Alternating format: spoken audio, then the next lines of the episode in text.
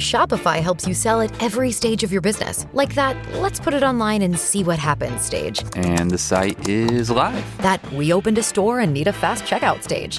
Thanks. You're all set. That count it up and ship it around the globe stage. This one's going to Thailand. And that, wait, did we just hit a million orders stage? Whatever your stage, businesses that grow grow with Shopify. Sign up for your $1 a month trial at Shopify.com slash listen.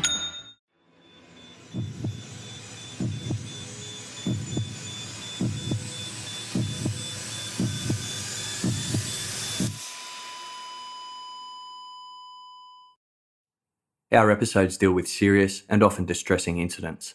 If you feel at any time you need support, please contact your local crisis centre. For suggested phone numbers for confidential support, please see the show notes for this episode on your app or on our website. In the spring of 2016, Detective Sergeant Randy McAllister was sitting in his office at the Cottage Grove Police Department, where he had worked for nearly 20 years. If you're going to be a police officer, you could do worse than being stationed at Cottage Grove, Minnesota. Cottage Grove, population 36,000, lies on the north bank of the Mississippi River, a half hour drive from the Minneapolis city centre. It has its share of problems, just like any other suburb of a major metropolitan area, but nothing like the problems of the inner city. Randy McAllister liked the quiet and predictability of working for a low crime, small city community. Serious violent crime was rare, and over his entire career, McAllister had known of just two murders, both of which had been in the previous four years. The 31st of May 2016 was much like any other day, until the monotony was broken up by a visit from the FBI. Although not an everyday occurrence, it was not completely out of the ordinary for the FBI to contact local police as a courtesy to let them know that they were investigating a crime in their area. Special Agent Asher Silky informed Detective Sergeant McAllister that the FBI had intercepted a threat made on the internet involving a possible victim in Cottage Grove. Silky asked if a local police officer could accompany him to notify the potential victim. Threat reports are a common issue. They usually come via the internet or text messaging. But this one was a little different. It had come via something called the dark web. It was a term that Randy McAllister had heard, but like most people, didn't really have much understanding of. He assigned one of his detectives to accompany the FBI agent to visit a Mrs. Amy Allwine at her home on 7624 110th Street South, Cottage Grove. 110th Street is a long, semi rural road of very large blocks. The Allwines lived in the last house on the right before a tiny car park led to the grey cloud dunes sand gravel prairie. The prairie was popular with walkers, and often sunset watchers would sit in parked cars, enjoying the view. The letterboxes along the street were peppered with neighbourhood watch stickers, but there were rarely any incidents that required reporting. The house owned by Stephen and Amy Allwine was no shack, but the simple dwelling could not compete with the significantly larger and more elaborate homes of their neighbours. It was the epitome of the worst house on the best street. A prefab home that had been shipped in pieces and assembled on the property. It comprised four small bedrooms, an open plan kitchen living area, and three bathrooms. An attached double garage provided an alternative entry to the house via a mudroom that doubled as a laundry. The 28 acres also held a large barn that had been refurbished to house Amy Allwine's dog training business, Active Dog Sports. The rest of the land was rented out for truck gardening. When Special Agent Silky and the local detective knocked on the door of number 7624, it was answered by a thin blonde man in his early 40s. He was Stephen Allwine, he explained, and his wife Amy wasn't home. The two law enforcement officers told him they needed to speak to Amy urgently, though they didn't think she was in immediate danger. They made arrangements for Amy to attend the Cottage Grove Police Department as soon as she could. Stephen and Amy attended the station the next day, June 1st, 2016. When the FBI agent told them why they had been called in, the story that unfolded was unbelievable.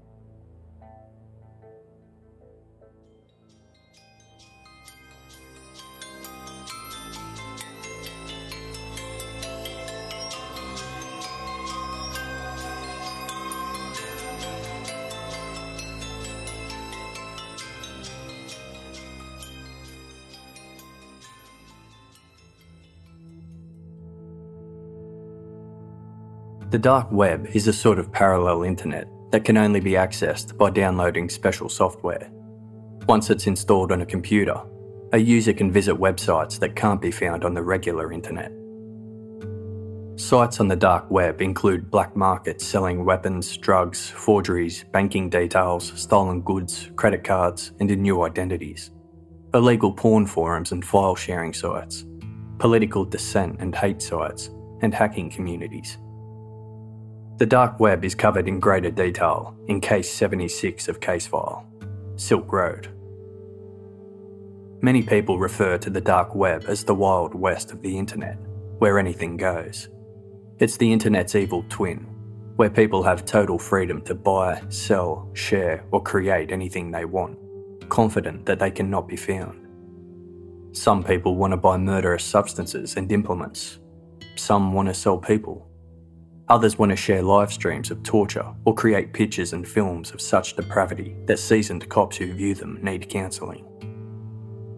And some people want to hire a hitman. In 2016, the most popular and profitable murder for hire outfit on the dark web was called Besa Mafia. Besa Mafia opened shop on the dark web in December 2015 with a slick and professional site. Borrowing from the success of darknet markets like Silk Road, Besa Mafia promised to match buyers and sellers of services. Someone could either sign up as a potential customer or to offer their services as a potential killer, hacker, thug, or loan shark. When a customer posted a job, Besa Mafia would assign a nearby operative, holding the money in escrow until the job was done to the customer's satisfaction. While some dark web hitman sites had tried to convey the impression they were the suave, shadowy figures of popular culture, Besa Mafia admitted outright that their hitmen were gang members and drug addicts, mostly stupid, but willing to murder a stranger provided they were paid. On April 25, 2016, the Besa Mafia website was hacked, revealing an extensive database of names, addresses, and photographs of people who had been targeted for murder. At least a dozen of these names had Bitcoin addresses attached to them, meaning that the people placing the hits were serious enough that they had paid large sums of money. Bitcoin is a cryptocurrency and is the favoured method of paying for illegal goods and services on the dark web. Among the files was order number 30312. Target Amy Allwine. Description about 5 foot 6, looks about 200 pounds. The order asked that the hit be taken out when Amy would be at La Quinta Inn at Moline Airport in Illinois. She would be driving a dark green Toyota Sienna minivan. There was a link to a photograph that showed a happy Amy on a family holiday in Hawaii. The associated Bitcoin address showed that Bitcoin worth around twelve to thirteen thousand dollars had been paid to Besa Mafia for her murder. The person ordering the hit called themselves Dog Day God.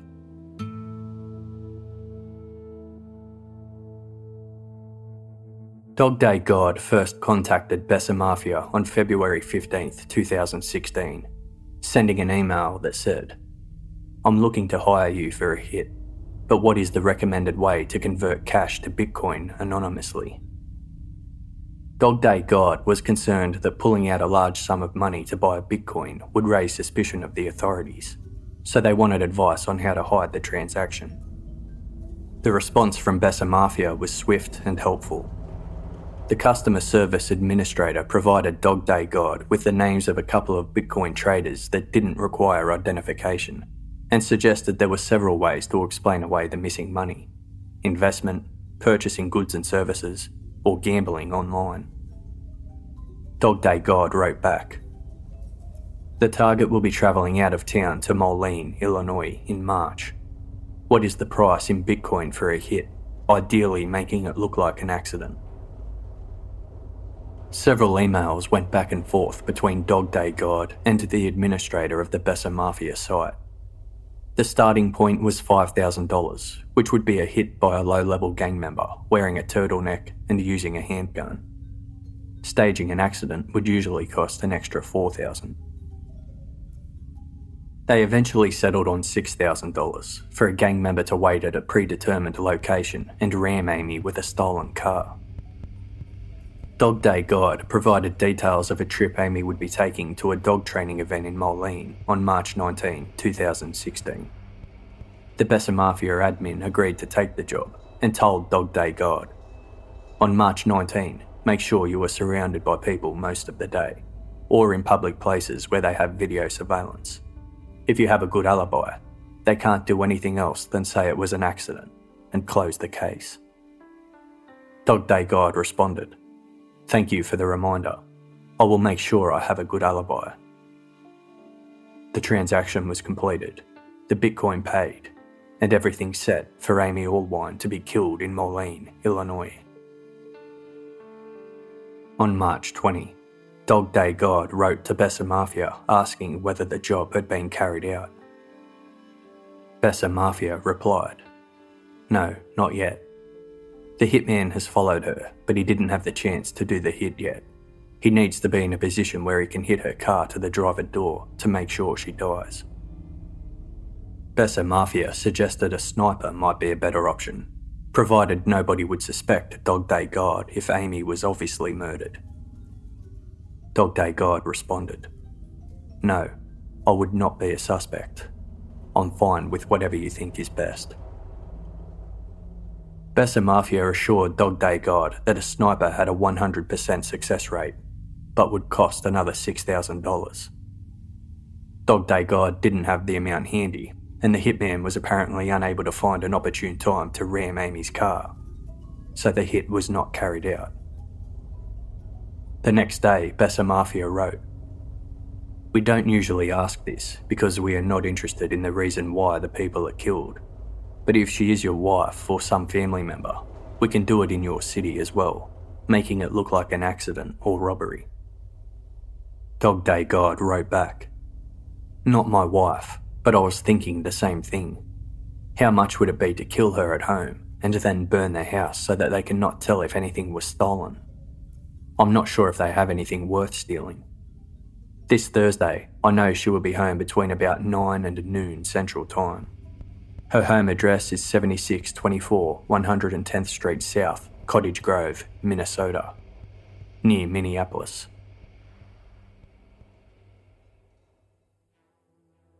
Besa Mafia agreed to kill Amy at home and burn down the house, but it would cost an extra 10 Bitcoin. Dog Day God deposited the extra funds the next day and emailed Besa Mafia confirmation that the deposit had gone to a specific Bitcoin address.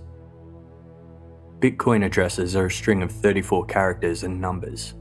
Each address is unique and is proof that a transaction took place. Anyone can go online to the site blockchain.info and see exactly when and how much Bitcoin has moved into or out of an address, although there is no way of telling who is on either side of the transaction. Dog Day God wrote, Okay, I got some more details on her schedule. I'm trying to get as much as I can without being obvious. It looks like she'll be home tomorrow from 12 till 1 pm and Thursday from 12 till 1 pm. Those are the only times that I know about at the moment. Let me know the plan so I can be somewhere else public. I know her husband has a big tractor, so I suspect that he has gas cans in the garage, but I do not know that for sure.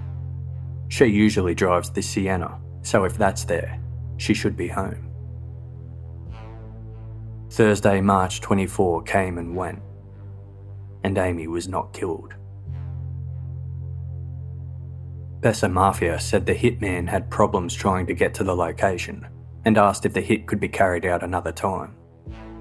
Dog Day God replied, Yes, I do want it done, but I have to pretend to be her friend to get this information, and it's driving me crazy to be nice to her. I'm also afraid that if I dig for information too many more times, that it will look strange. They rescheduled for the following Monday morning, but again, the hit wasn't carried out. According to Besa Mafia, this time the assigned hitman was stopped by police for a registration check, and as he was in a stolen car, he was taken in for questioning. Dog Day God was getting frustrated and wrote, I realise that things happen, But this bitch has torn my family apart by sleeping with my husband, who then left me, and is stealing clients from my business. I have had to continue to act like her friend to get information, and I cannot do it anymore. I have gone out of my way to try and get you good information.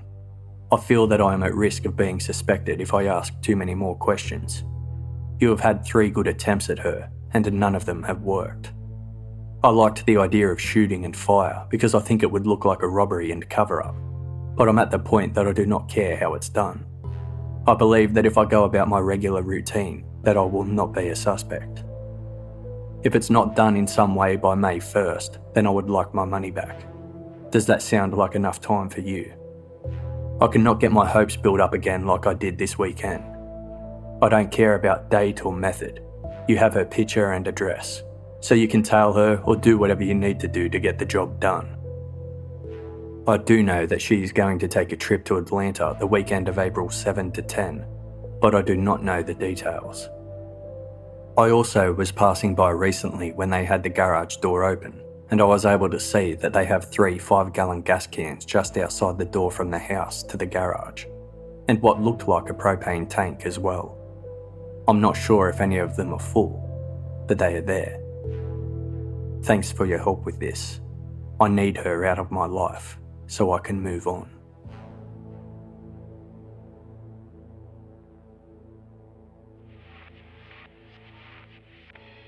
As the story unfolded in the Cottage Grove police station, Stephen and Amy Allwine expressed great shock. As far as Amy was aware, she had no enemies. She never even had disagreements with anyone, personal or business. She was a normal suburban housewife who had just three things in life she cared about her family, her church, and her dogs. She was adamant that she had never been and would never be unfaithful to her husband. Their marriage was rock solid, and that would go against everything she believed in. Amy Allwine grew up dedicating herself to her faith and to helping others. Born to a couple who were adherents to a fundamentalist religion, which later became known as the United Church of God. Amy was the middle child, with an older sister and a younger brother. The children were not allowed to take part in extracurricular activities at school, nor did they have any friends from outside the church. Amy attended Woodbury High School, where her participation in school life was limited to lessons. Nevertheless, Amy had a happy childhood and had a social life that revolved around the family's faith. She was an enthusiastic cheerleader for the church basketball team and put a lot of time into developing dance routines for the girls on the squad. Adhering to the conservative values of the church, there were no skimpy outfits or suggestive moves in Amy's choreography. Stephen Allwine met Amy when they were both students at Ambassador College in Big Sandy, Texas. Stephen was also from a family that worshipped at the United Church of God. Not so much an educational institution as a training ground to prepare youth for life and service in church. The college had a motto recapturing true values. Stephen and Amy got to know each other through church socials, where they would always choose each other as dance partners. After college, Stephen moved to Amy's hometown of St. Paul, Minnesota, and they married on August 11, 1996, in Cottage Grove. Amy's father, Charles, placed Amy's hand into Stephen's and said, Take good care of my little girl. Both Stephen and Amy were deeply committed to the church. God and religion played a central part in their life together. The United Church of God adheres strictly and literally to the teachings of the Bible, including those of the Old Testament. In some circles, the small religion is defined as a cult. Members are expected to marry only within of the faith, which meant, according to one former member, the pool was very small. Stephen and Amy did not observe Christmas or Easter, as the United Church of God teaches that these are pagan celebrations. The Allwines attended services every Saturday at a modest building in St. Paul. They would arrive around 12:30, a good hour before the service began, and would stay for all the activities afterwards not leaving until the evening.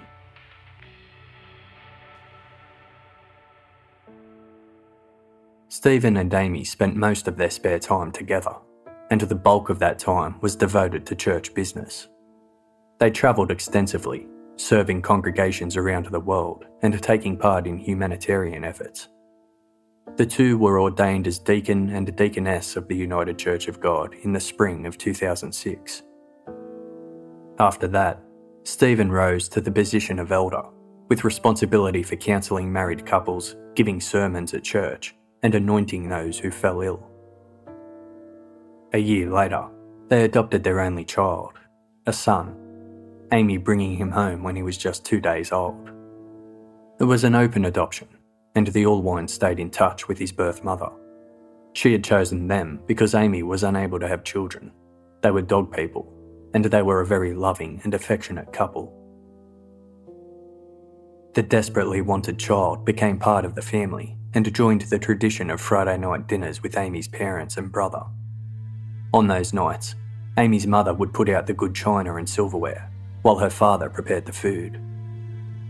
Amy always brought dessert, usually strawberry pie, which was her mother's favourite. When he was old enough, their son Joe would join Amy in picking the biggest, juiciest fresh strawberries they could find to make the pie. Well known and loved for her generosity, Amy travelled extensively doing charitable deeds and spreading the word of God to developing countries.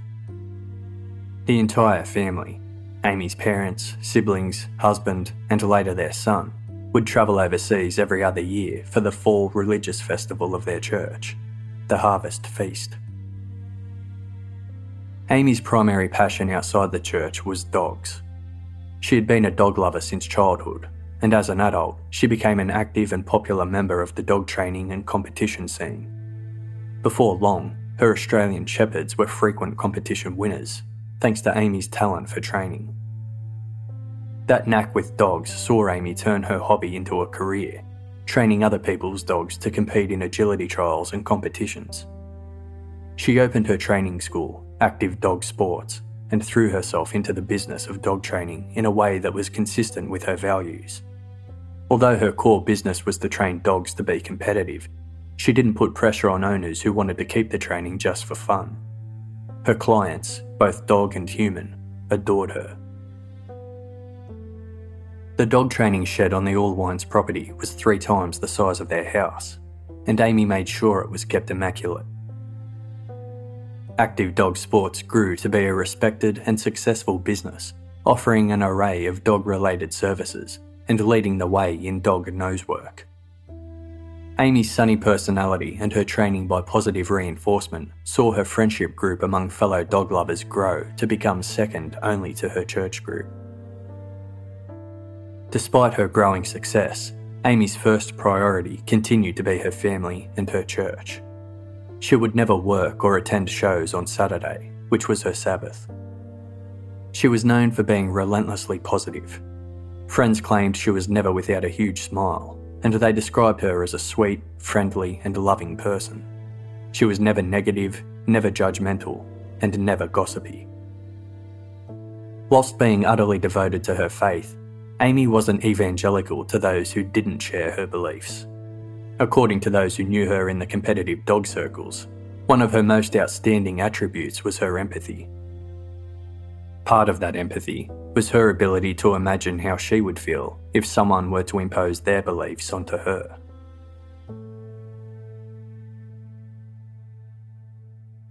Amy Allwine appeared to have it all. She seemed to be the last person in the world that should have been the subject of a dark web hit. But there was no question that the details provided to Besa Mafia were her. The reason the FBI had advised Amy that she was not in any immediate danger when they first visited her house was because the hack of the Besa Mafia website had revealed something else. Besa Mafia was a con, and Dog Day God had been one of the worst scammed. A total of 147 messages went back and forth between Dog Day God and the Besa Mafia, with plans made to kill Amy Allwine on over a dozen different days. Finally, on May 20, 2016, Dog Day God gave up and demanded a refund, writing, That's it. Your local guys suck. They cannot do simple things even when given plenty of time. I will try again later with one of your pros, but I would need to save up for that. Can you give me a quote of what I would need to work with a pro, and then I will try to get a new order worked up in a couple months? Until then, please refund my money. Besa Mafia responded by telling Dog Day God that the site had been hacked, and if Dog Day God didn't cough up another 10 bitcoins, their emails would be forwarded to the police. That was a little over a week before the FBI visited Cottage Grove. However, the fact that Dog Day God had been scammed and Amy had never been in any danger from Besa Mafia didn't change the fact that somebody who knew intimate details of Amy's life had paid a large sum of money to have her killed and that somebody presumably still wanted her dead. FBI Special Agent Silky asked the Allwines if any of the details in the messages made them think of anyone in their lives. Amy was adamant that she had not carried on an affair and that she could not imagine who Dog Day God might be.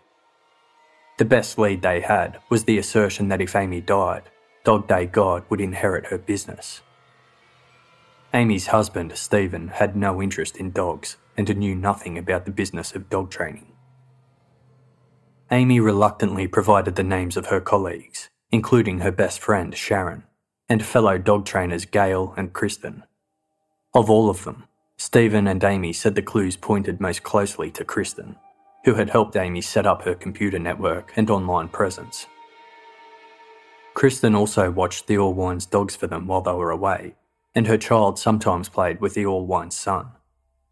But interviews with Sharon, Gail, and Kristen went nowhere. With no other leads, the police asked Amy to provide a list of everybody who knew her well, especially in the dog training world. Amy provided a list of hundreds of names, and the FBI made some discreet inquiries of those who might have access to the level of detail about Amy's life that Dog Day God had. The overwhelming response was that Amy had not an enemy in the world, and nobody could think of anyone who would want to harm her. Every single person the police spoke to was adamant that there was no way Amy was having or had ever had an extramarital affair. With their inquiries going nowhere, Special Agent Asher Silky provided Amy with his business card and told her to contact him anytime she wanted. He advised the Allwines to install extra security measures at the residence and report any suspicious activity to the police immediately.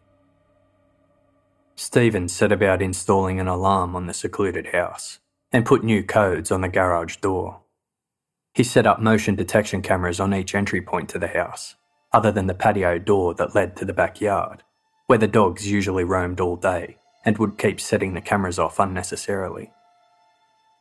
The Allwine became more vigilant about their surroundings, and in June 2016, Amy called the police to report a suspicious blue van parked at the end of the street. Police attended, but it turned out to be somebody who worked nearby taking a nap. Stephen decided on a further, more drastic measure. Although the Allwines already had a shotgun and two rifles, on June 22, 2016, he applied for a permit to purchase a handgun for personal protection. He and Amy went shopping and settled on a Springfield 9mm. They kept the gun in a handgun case under Amy's side of the bed and the key inside a cupboard next to the bathtub in the ensuite bathroom. The two had date nights where they went to the range to learn how to shoot properly. Stephen slept with the shotgun on his side of the bed. Stephen also obtained a concealed carry permit for the 9mm, but rarely had cause to use it. The one time he did carry the handgun was when he visited Kristen when she asked him over to help set up a Wi Fi security system. The Allwines still weren't sure whether they could trust Kristen, but the visit was without incident. After the FBI's visit, Amy took Special Agent Silky at his word and started contacting him regularly she would let him know what was going on in her life and how she was feeling about it. The two struck up what Asher Silky described as a friendship. They had a number of telephone conversations and several meetings in person. Amy's husband, Stephen, attended at least two of these meetings, but other times Amy would meet with the special agent alone. Several weeks went by without incident. As often happens with these things, Stephen and Amy soon became lax in setting the alarm codes on the doors. They resumed their day to day lives. Stephen working from home at his two jobs from the basement, Amy conducting dog training classes, and both of them participating in church activities. Although she confided in her best friend Sharon, and the two of them puzzled over who could possibly be behind the plot, Amy kept the threats to herself, not even telling her parents, who would just worry. She downplayed the seriousness to those who knew because they had been questioned by police. From the outside, nobody could tell anything was wrong. Amy continued to be the same bubbly, happy person when she attended her regular meetings with the dog community. However, she would sometimes sit and talk with her sister and admit that inside, she was devastated that there was someone that thought the world would be better off without her, and she had no idea who. It had broken Amy's heart to provide names of her friends to police. They were people she knew and loved, and she did not think for a moment they had anything to do with threatening her life. On July 31, 2016, Amy Allwine called agent Asher Silky on his cell phone, clearly upset. She had just received a disturbing email. When she told him what it said, Special Agent Silky jumped into his car and went straight to the Allwines' house. Amy had received an email from an anonymous email address from someone called Jane. It said, Amy, your family is in danger. Last Sunday, you received an email with the solution to this problem, and you have not done anything about it yet. Are you so selfish that you will put your family's lives at risk? If you did not see the email, then check your junk mail soon. Amy did not recall any such emails, so she checked her spam folder. Sure enough, there was an email from the same person, calling themselves Jane, dated a few days earlier. It said, Amy, I still blame you for my life falling apart. I don't know how a fat bitch like you got to my husband, but because of you, he left, and my life has become shit. I'm sending you this email because it looks like you already know about me. I see that you have put up a security system now, and I've been informed by people on the internet that police were snooping around my earlier emails. I have been assured that the emails are untraceable and they will not find me, but I cannot attack you directly with them watching. Here's what's going to happen. Since I cannot get to you, I will come after everything else that you love. I know about your son, your husband, and your business. And thanks to the internet, I see you have a mother and father in Woodbury, a brother in St. Paul, and a sister in Yardley, Pennsylvania. I've been busy researching topics on the internet and have found that if you inject water into the brake line, then you will cause them to fail. What would happen if the brakes on the truck failed when your husband was hauling a heavy load? I found how to blow up a gas meter and make it look like an accident. I know that the meter on your house and your business are on the east side, and the meter on your parents' house is on the south side. I'm still watching you and your family. While I did not see your son this week, I saw last Friday he was wearing a bright pink shirt. I see that you moved with the RV. Here is how you can save your family commit suicide. If you do not, then you will slowly see things taken away from you, and each time you will know that you could have stopped it, which will eat you apart from the inside. By the time I am done, you will want to end it anyway, so why not do it now and save them? I think it's an easy choice one life to save six lives. Your family does not need you, but you can save them. Do not tell anyone about this email or this deal is off, and I will come after your family. Unless you are a heartless, selfish bitch, then I expect to see your obituary in the paper in the next couple weeks.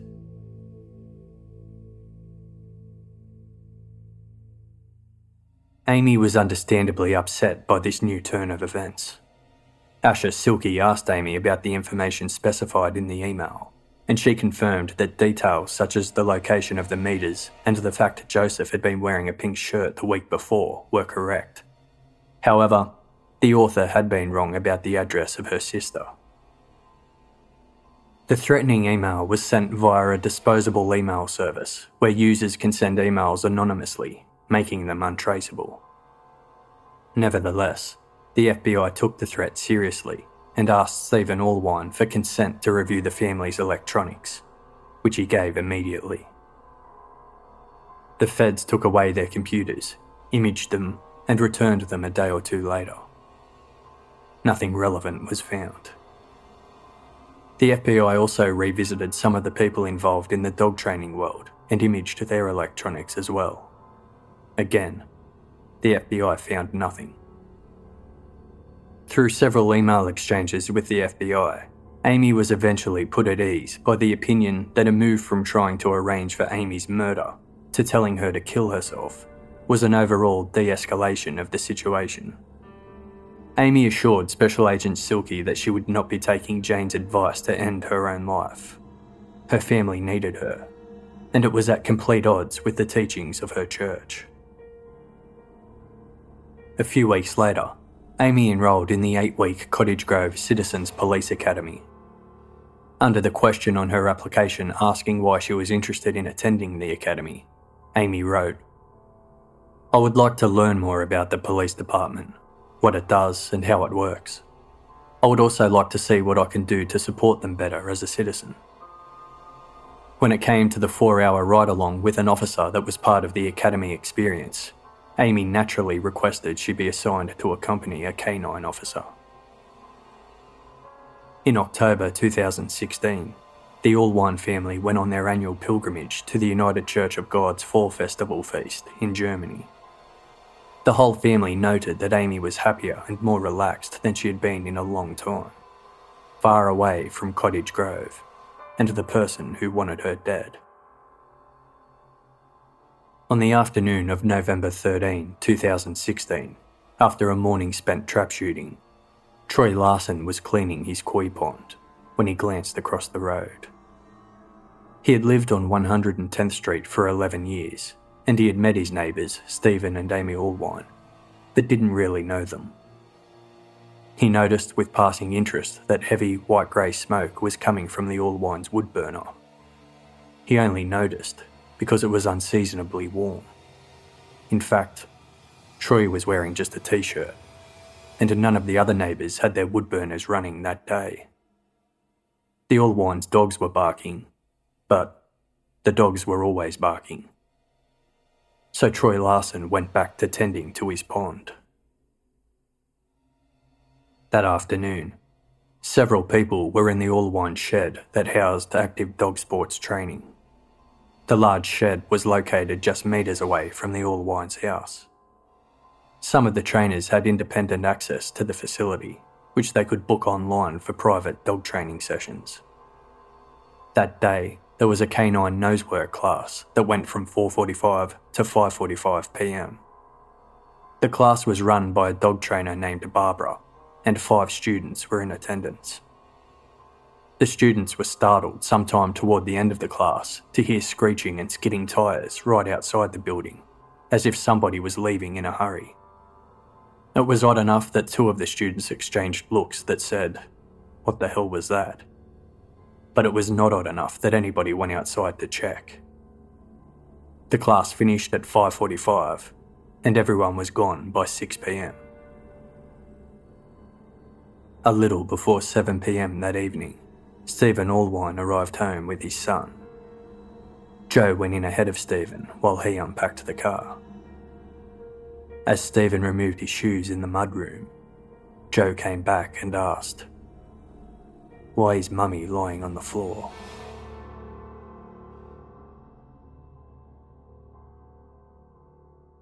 Amy was beside the bed, staring up at the ceiling.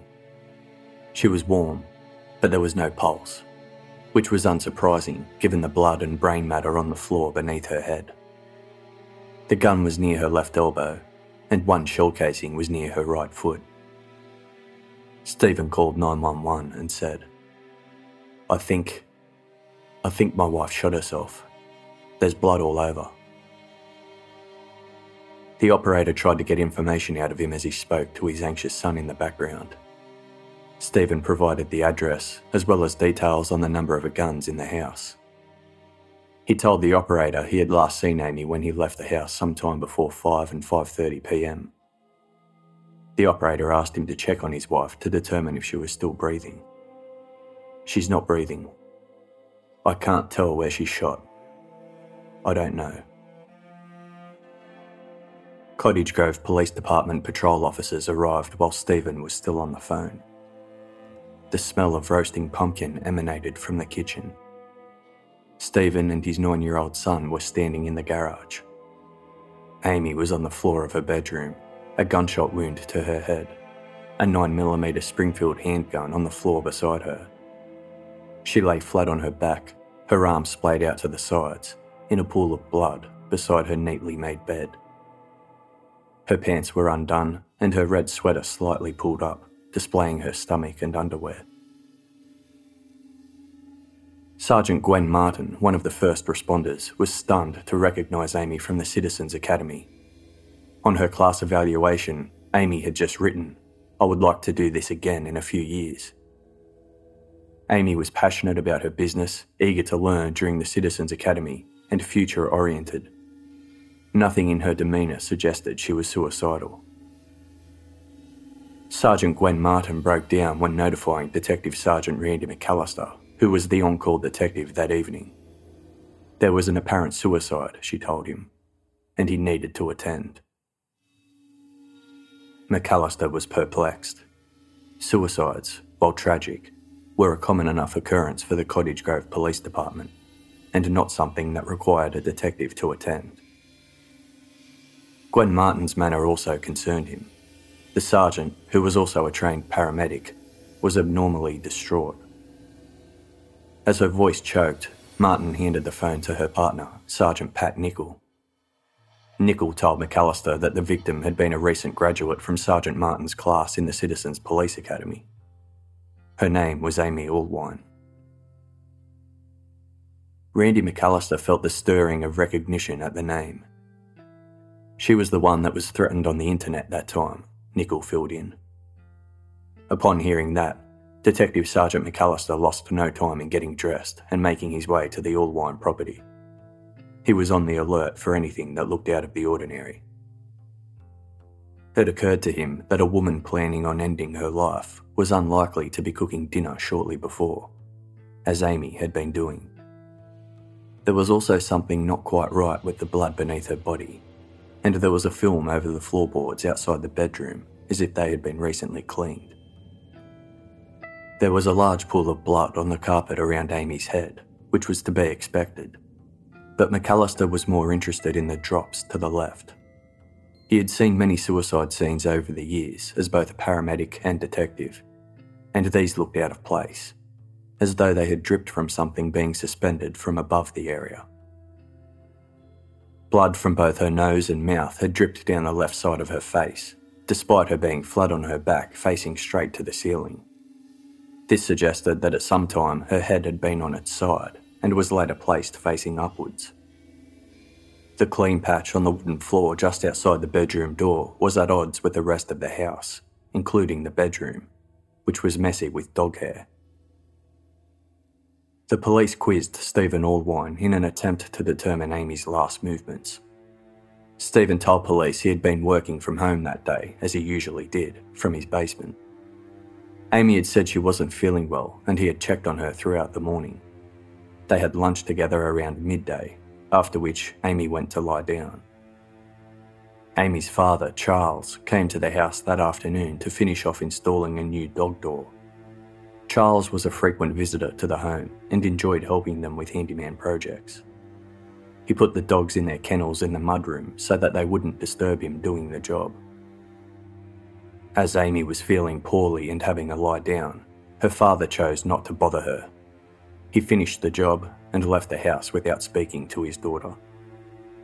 Charles had only driven five minutes down the road when he got a call from Stephen asking him to return and take their son Joe as Amy had decided to go to the hospital.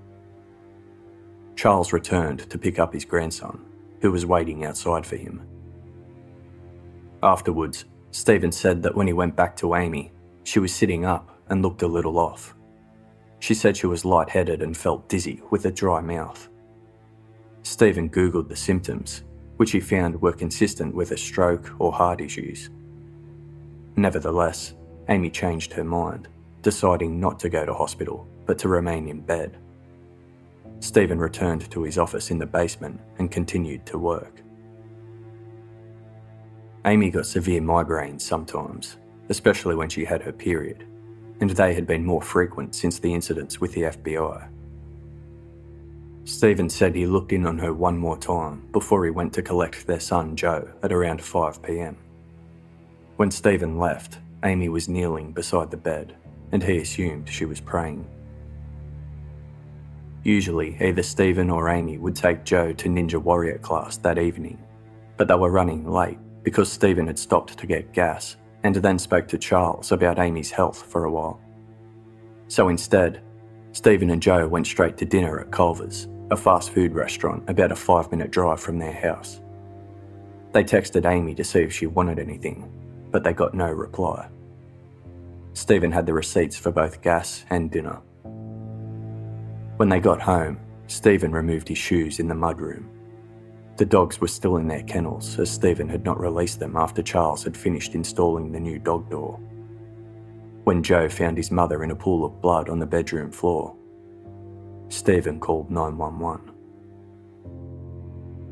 Police allowed Stephen to call whoever he needed to.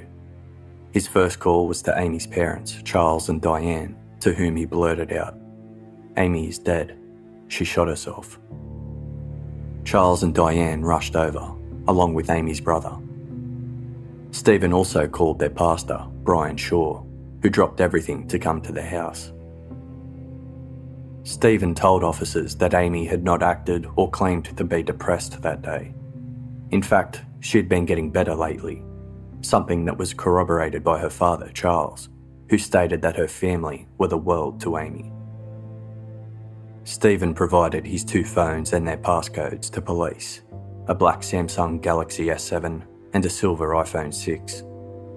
He readily submitted to a test for gunshot residue on his hands, as well as DNA samples from both him and his son.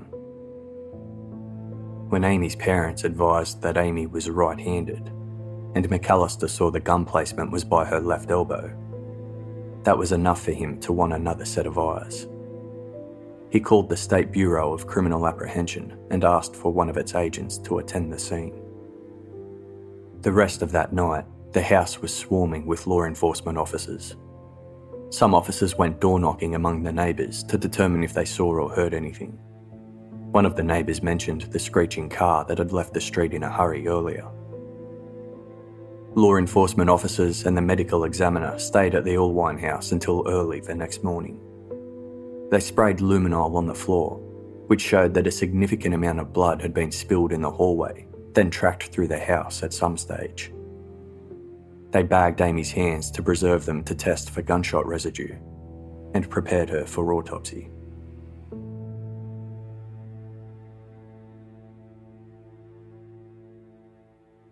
After all the formalities had been taken care of and Amy's body taken away by the medical examiner, the Cottage Grove police set to work.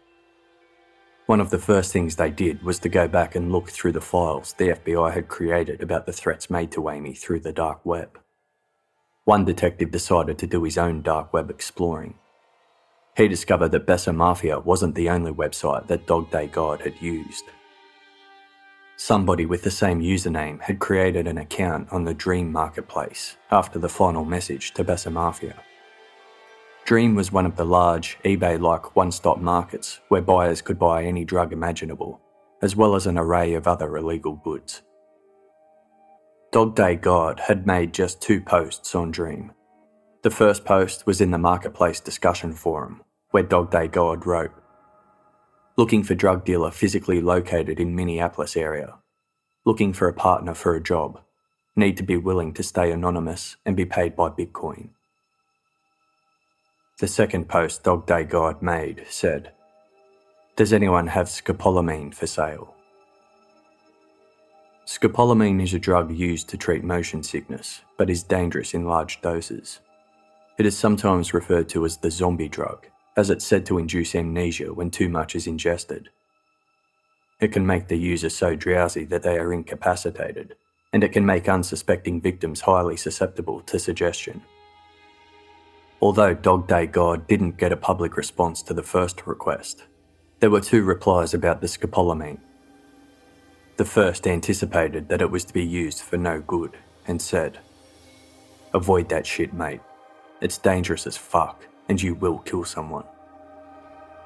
However, the second response provided Dog Day God with the name of a seller and the following warning Be careful. That shit will make you gladly hand over your kidneys and have no idea where, why, or who to when you come back to reality. When Detective Sergeant McAllister heard about this, he made a phone call to the medical examiner and made a request that the examiner had never had before. He asked her to test Amy Allwine for the presence of scopolamine. When detectives invited Stephen Allwine to attend the police station for a further chat two days after Amy's death, he agreed immediately, but brought two people with him his attorney, Kevin DeVore, and the regional pastor for the United Church of God, Brian Shaw. Pastor Brian Shaw oversaw the educational, social, and recreational programs of the regional congregations and provided counsel and guidance to local membership. Stephen was a preacher at the Twin Falls congregation and also provided counselling to married couples. The church held strong views on subjects such as infidelity and divorce, Anyone guilty of breaching the marital vows by either means would not be allowed to hold a formal position in the church, and may even be asked to leave the congregation altogether. On this day, Pastor Shaw was asked to wait outside as Stephen and his attorney attended the interview with Special Agent Michelle Frascone of the Bureau of Criminal Apprehension. Stephen said he did not want Pastor Shaw or anyone from the church knowing that Amy had committed suicide. During the two hour interview, Stephen was subdued and softly spoken. He only perked up when he spoke about his church. His voice would become stronger and he would sit up to attention.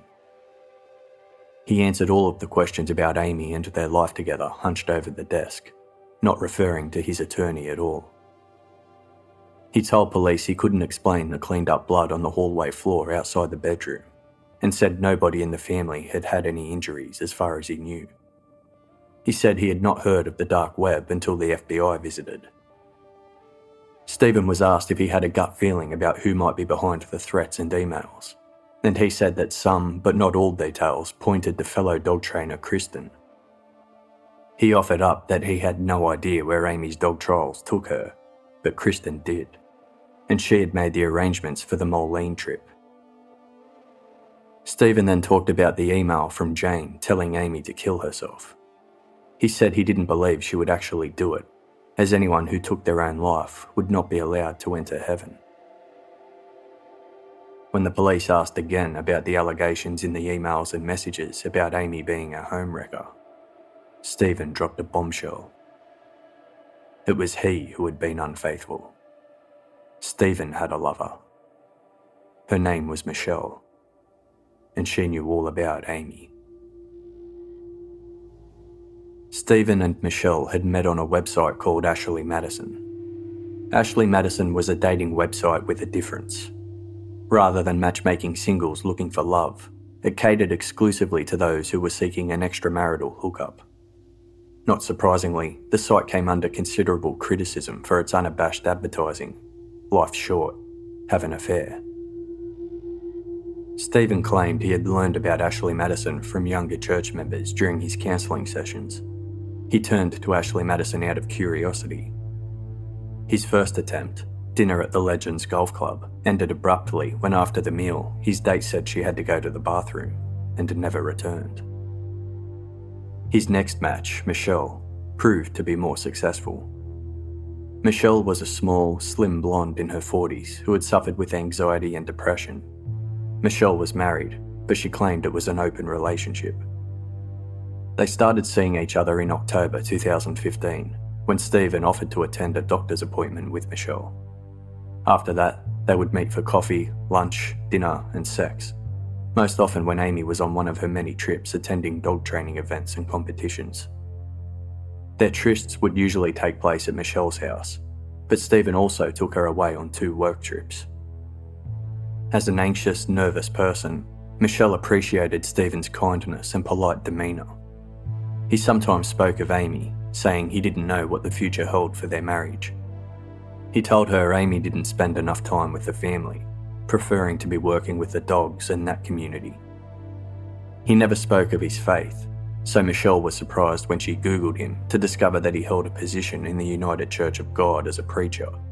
His photograph and links to sermons were on their website, alongside articles that laid out the teachings of the church, including those that said a member of the Church of God could never divorce. Around February 2016, Stephen and Michelle's relationship started to cool off.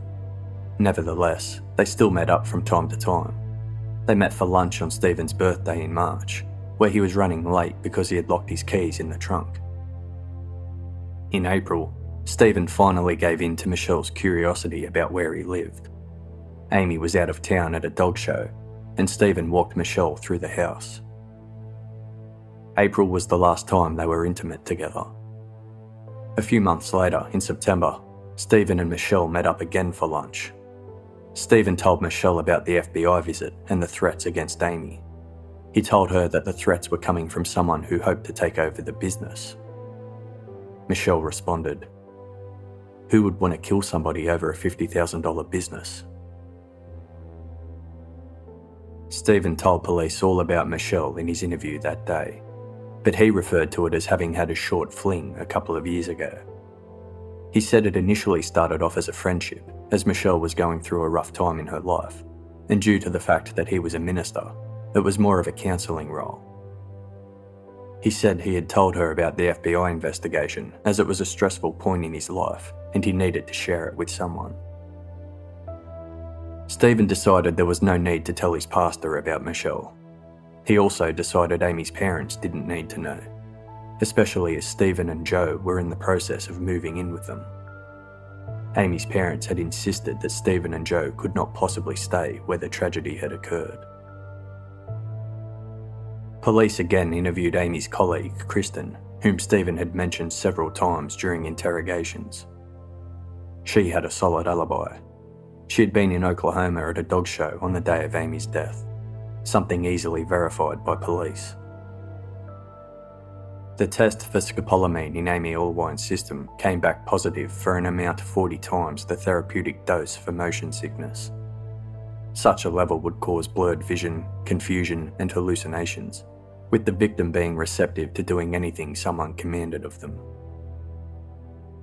Detective Randy McAllister and the rest of the Cottage Grove Police Department were now definitely treating Amy's death as murder. Murders were rare enough in Cottage Grove. Murder for hire was unheard of. Terms like the dark web and Bitcoin were unfamiliar to the Cottage Grove Police Department before the Amy Allwine case. However, there had been one police report, lodged and then forgotten about, way back in March. It popped up when the police did a search on any potentially related cases. Someone had walked into the Cottage Grove Police Department in March 2016 to make a very unusual report. They had been defrauded in a Bitcoin transaction. The person said they had entered into a transaction with an individual known only as Mark to purchase training and test preparation materials for $6,000. Mark wanted to be paid in Bitcoin, which was acquired and transferred, but the goods were never delivered. The complainant's suspicion that they had been defrauded was aroused when they noticed that Mark had used an untraceable Guerrilla Mail address confirming the transaction. The Cottage Grove police were not familiar with Bitcoin and didn't really know what was being reported to them. In any event, the person making the report didn't seem too concerned about the police following up on the crime. So the report was taken, but then filed away without any further investigation. But now, a report involving Bitcoin in early March 2016. The same time Dog Day God was paying Besa Mafia to murder Amy Allwine seemed very significant. Detective McAllister pulled out the paperwork to see if it held any clues. The person who made the report was Stephen Allwine. Now that the police had a reason to look at Amy's husband more closely, they became even more thorough in their searches. Five officers were assigned to almost full time hours uncovering and sifting through the unusual evidence. The police took a total of 66 devices belonging to Stephen and Amy Allwine, including computers, laptops, phones, and hard drives. There were thousands of emails and pages of data for law enforcement and an independent computer forensics investigator to sift through, with little hope that anything could be recovered. Stephen Allwine was an IT specialist, and if he was guilty, he would have covered his tracks. However, the specialists were able to recover some evidence from Stephen's MacBook Pro that had not been completely obliterated. Stephen had told police that he had not heard of the dark web prior to being contacted by the FBI. However, before the hit was placed on Amy, his MacBook Pro, under the username S. Allwine, was used to search for the Tor network, the software required to get onto the dark web. The search was also conducted for a system called Tails, which eradicates all evidence of Tor based activity from the computer it's on. The user, S. Conducted Google searches for installing the Tails operating system on an Acer computer. Notably, an Acer branded computer or device was not provided to the police by Stephen Allwine. Shortly after the first message was sent by Dog Day God to Besa Mafia, Stephen's MacBook Pro was used to conduct searches for Bitcoin the user profile, S. Allwine, made several more searches for Bitcoin and made visits to a Bitcoin exchange over the next couple of days. Just minutes before Dog Day God sent a message to Besa Mafia describing exactly where Amy would be in Moline, Illinois, the user S. Allwine on Stephen's MacBook Pro googled K9 Nosework and reviewed an online event calendar for the trials, then used Google Maps to calculate Moline's distance from Chicago. This was the precise information that was then provided to Besa Mafia. The photograph of Amy in Hawaii was uploaded to the family website moments before Dog Day God provided it to Besa Mafia. On February 17, Stephen's MacBook Pro was used to look up a $700,000 life insurance policy on Amy Allwine, the beneficiary of which was Stephen. The user, S. Allwine, also conducted several searches for members of Amy's family on Stephen's MacBook Pro, just days before Amy received the threatening email from Jane that threatened her family. Not only did computer forensics discover what was on Stephen Allwine's MacBook Pro, they made a note of what was not found namely, any evidence of the mysterious Mark who had supposedly transacted with Stephen over email to sell training equipment for Bitcoin. Other than the single email supplied by Stephen to the police when making the report, there were no other back and forth emails you might expect when making a $6,000 business transaction. The email from Mark was sent using a disposable email address, and forensics proved that Stephen's MacBook Pro had been used to access disposable email at the exact time it was sent.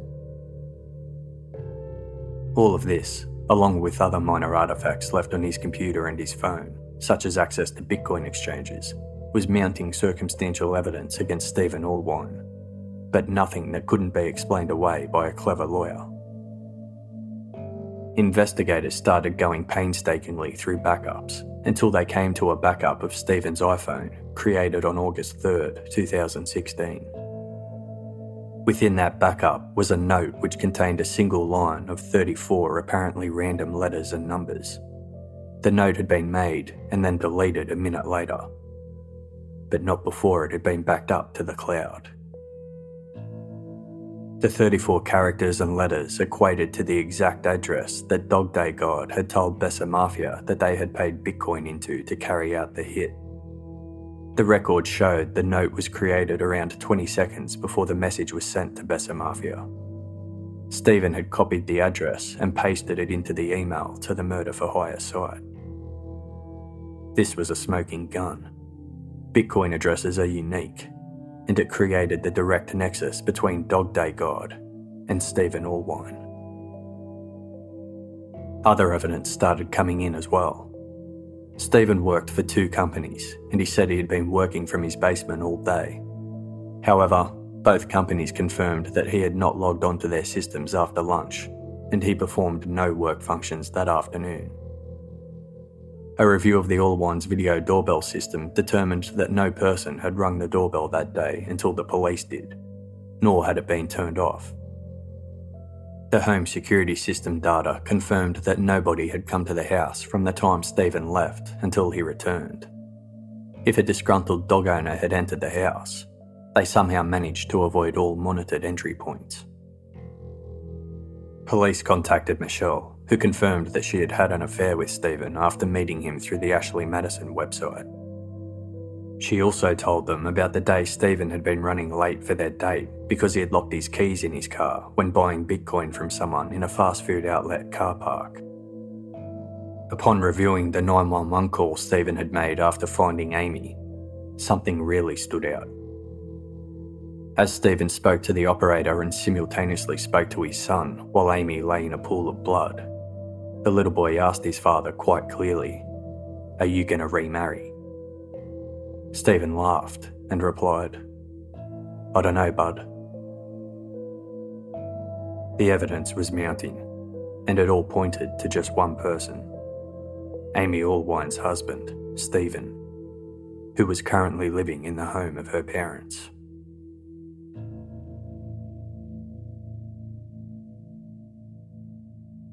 On January 20, 2017, Stephen Allwine was arrested at a traffic stop on his way home from dropping his son to school.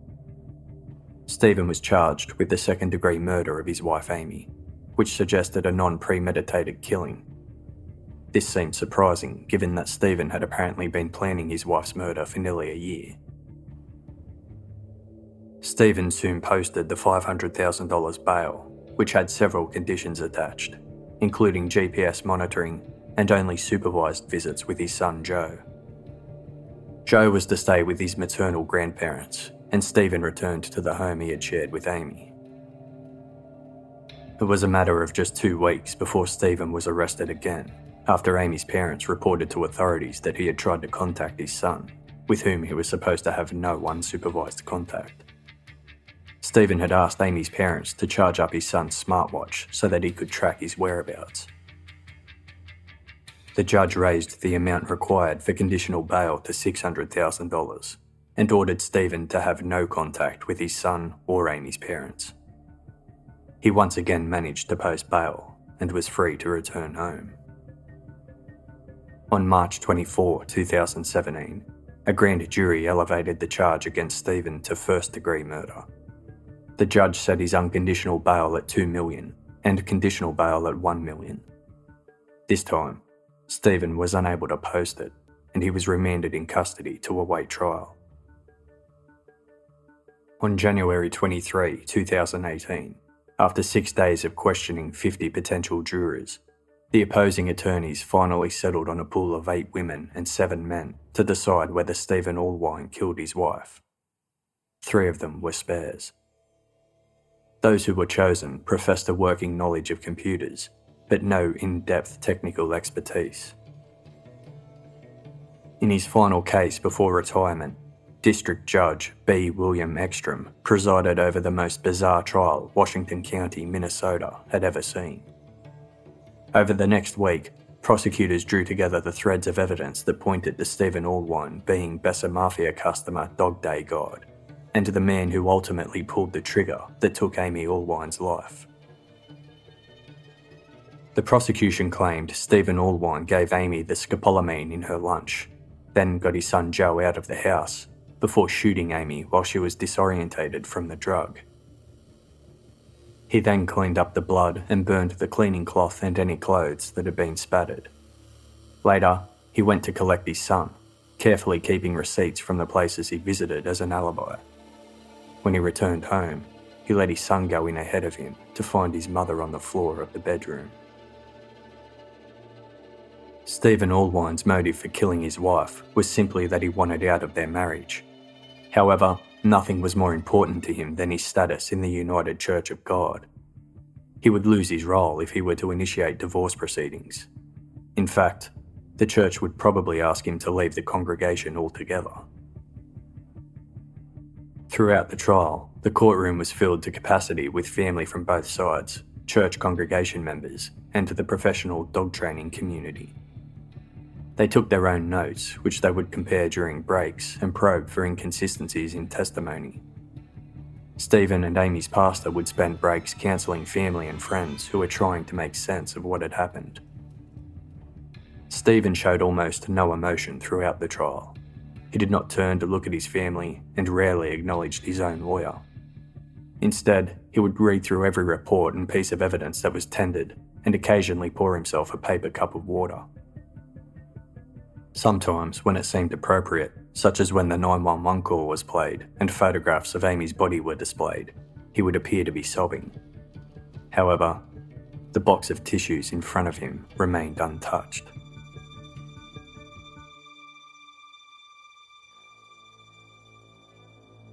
The trial called for a wide array of witnesses, including an escort, a Bitcoin trader, a pawnbroker, neighbours, dog trainers, an array of forensic and medical specialists, as well as the law enforcement officers who had attended the incident and worked the case. The prosecution elicited responses from witnesses that cumulatively built an airtight case against the defendant. The Bitcoin trader confirmed that he had met Stephen at a fast food restaurant to sell him Bitcoin and Stephen's presence there was confirmed by a call out to roadside assistance when he locked his keys in his car. The escort confirmed she had met the man of God through Backpage.com and they had sex together for $400 for an overnight stay, long before his Ashley Madison flings. The bloody footprints at the scene of the crime matched Stephen Allwine's socked feet. The gunshot residue test was positive on his right hand the furnace had been going that afternoon, despite it being unseasonably warm, which suggested Stephen had burned evidence. The security system showed there were no trips of the front door, garage service door, or egress window after Stephen Allwine left the house to go pick up Joe, meaning nobody entered the residence through those three entry points. The prosecution's case ended with a detailed timeline of the improbable coincidences between the actions of Dog Day God and the actions of Stephen Allwine. It was impossible not to draw the conclusion that both were one and the same. Allwine's defence lawyer did his best with what he had. There was a neighbour who may or may not have seen Amy around 5pm when the prosecution said she was dead. There were the reports from neighbours and the dog trainers using Amy's facility that two cars had roared away from the property at around 5:45 that evening. There was the unlocked, unmonitored patio door that was never tested for prints, and the dogs that were usually in the backyard to deter anyone from entering the house that way were locked in their kennels. The prosecution said Amy had been killed in the hallway and then moved to the bedroom. However, there was no blood on the carpet between the hallway and Amy, nor had the carpet been cleaned, and it's unlikely Stephen could have carried her. With medical evidence ruling out suicide, the only alternative theory the defence could offer was that somebody else killed Amy that evening. The intruders would have entered via the patio door, with the dogs safely locked in their kennels, killed the scopolamine dosed Amy while Stephen was establishing his alibi, and then roared off in their separate vehicles. However, with overwhelming computer forensic evidence that fingered Stephen as Dog Day God, all this theory did was suggest Stephen had finally been successful in finding his hitman. Either way, it took the jury just eight hours to declare Stephen guilty of premeditated murder. Given that Stephen had gunshot residue on his right hand, they determined that having failed to hire a hitman, he pulled the trigger himself. At the sentencing hearing, Amy's family spoke of the hole left in their lives. Her parents had come to the trial with open hearts, hoping that Stephen would be proven innocent. They had provided Stephen with a home from the time of Amy's death until he was arrested, so they felt doubly betrayed when the evidence convinced them they had been housing not only an adulterer, but their daughter's murderer. For the first time, Stephen spoke. In a rambling speech that went too long, he maintained his innocence and the love for Amy. He said he had been locked up with drug addicts, child molesters, and kidnappers, but that he was bringing God to them. Three atheists so far had been turned and were now attending Bible studies regularly. Judge Ekstrom was having none of it. Addressing Stephen directly, he told him he believed he was a hypocrite and a great actor who could turn tears on and off. Stephen was sentenced to mandatory life in prison without parole. The United Church of God put out a lengthy public release that expressed concern about the potential negative media coverage the case could bring the church, given the fact that Mr. Allwine was technically a lay minister at the time. It barely mentioned Amy.